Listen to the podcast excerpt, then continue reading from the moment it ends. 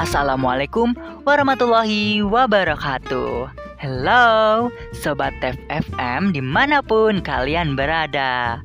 Saatnya kita dengar TEP FM Berjumpa dengan saya Raflian Riantono yang akan menemani kamu selama beberapa menit ke depan Tentunya dengan informasi yang menarik dan informatif dalam segmen podcast Kamu tahu nggak sih?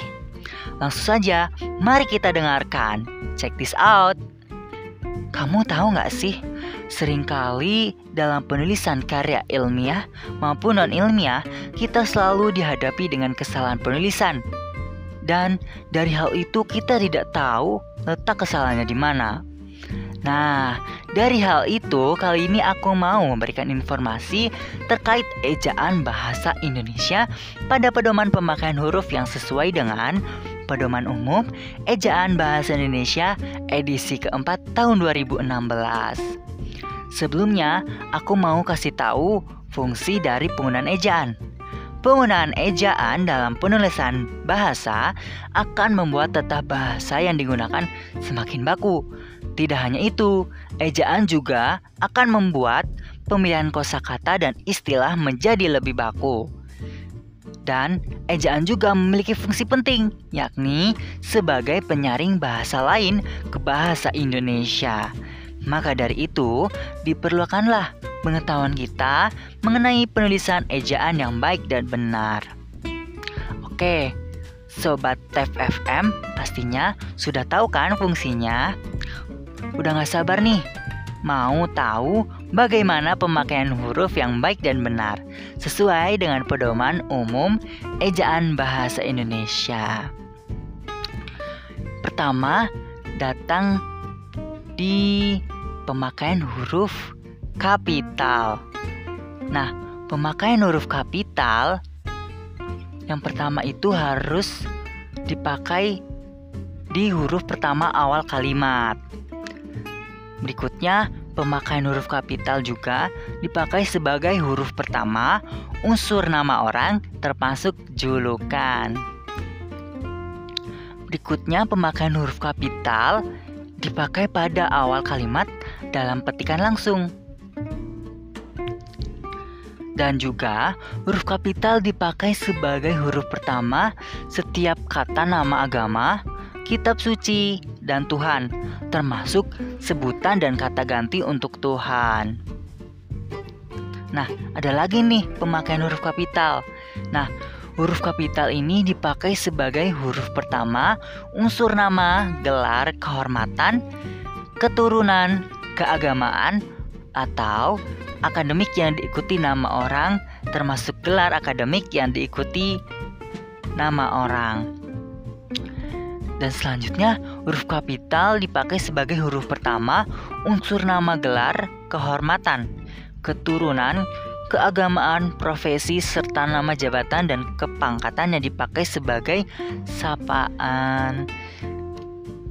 Adapun huruf kapital dipakai sebagai huruf pertama unsur nama jabatan dan pangkat yang diikuti nama orang atau yang dipakai sebagai pengganti nama orang tertentu dan juga nama instansi atau nama tempat. Nah, adapun juga huruf kapital dipakai sebagai huruf pertama nama bangsa, suku bangsa, dan bahasa.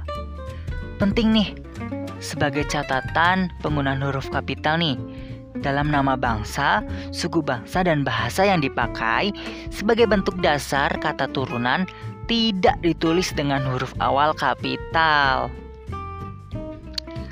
Nah, selanjutnya pemakaian huruf kapital dipakai sebagai huruf pertama nama tahun, bulan, hari, dan hari besar atau hari raya.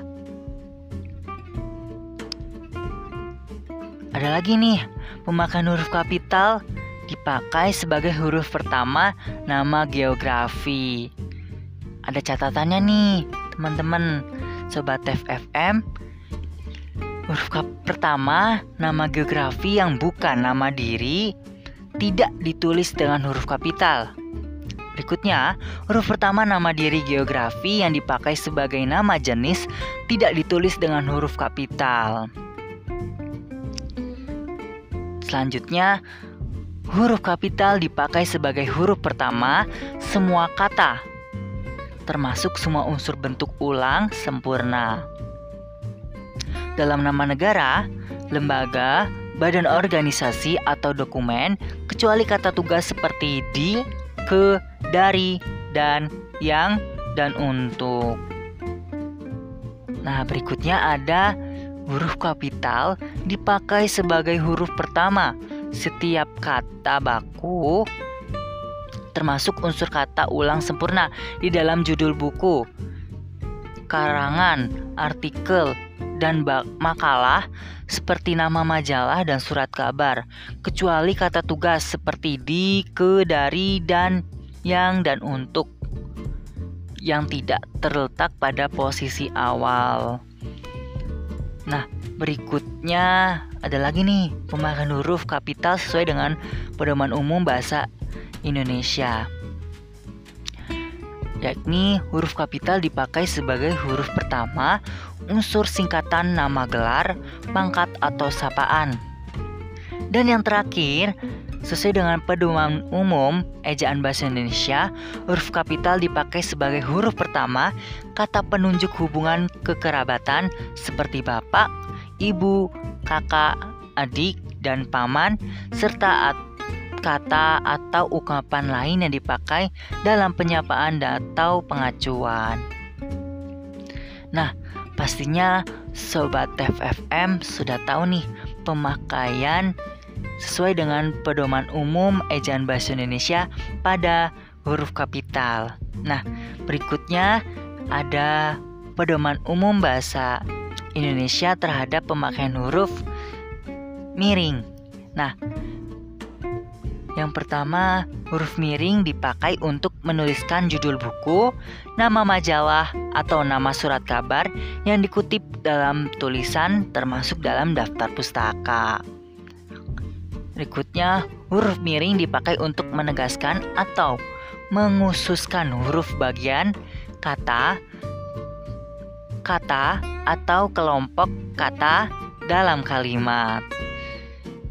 Selanjutnya, huruf miring dipakai untuk menuliskan kata atau ungkapan dalam bahasa daerah atau bahasa asing.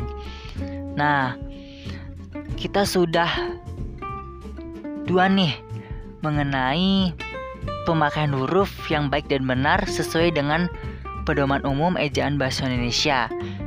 Mulai dari pemakaian huruf kapital dan huruf miring. Selanjutnya yang terakhir ada pedoman terhadap pemakaian huruf tebal. Nah, pada huruf tebal dipakai untuk menegaskan bagian tulisan yang sudah ditulis miring.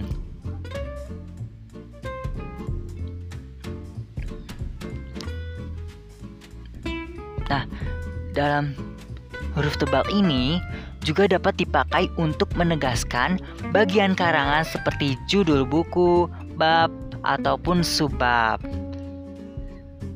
Nah, berakhirnya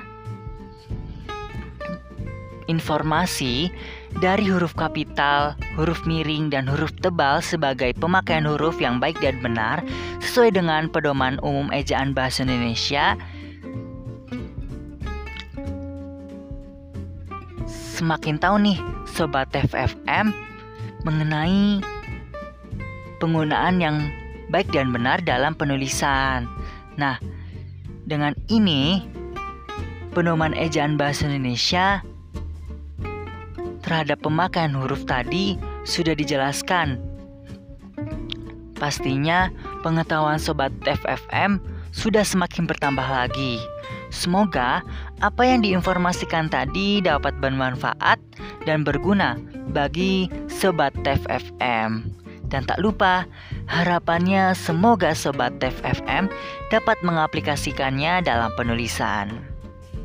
Waktu sudah berlalu nih, saatnya aku akhiri segmen Kamu tahu nggak sih?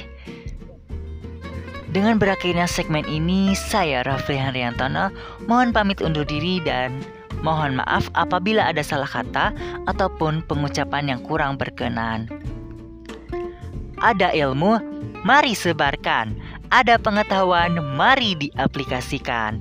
Sekian dan terima kasih. Wassalamualaikum warahmatullahi wabarakatuh. Selamat berjumpa kembali. See you next time. Dadah.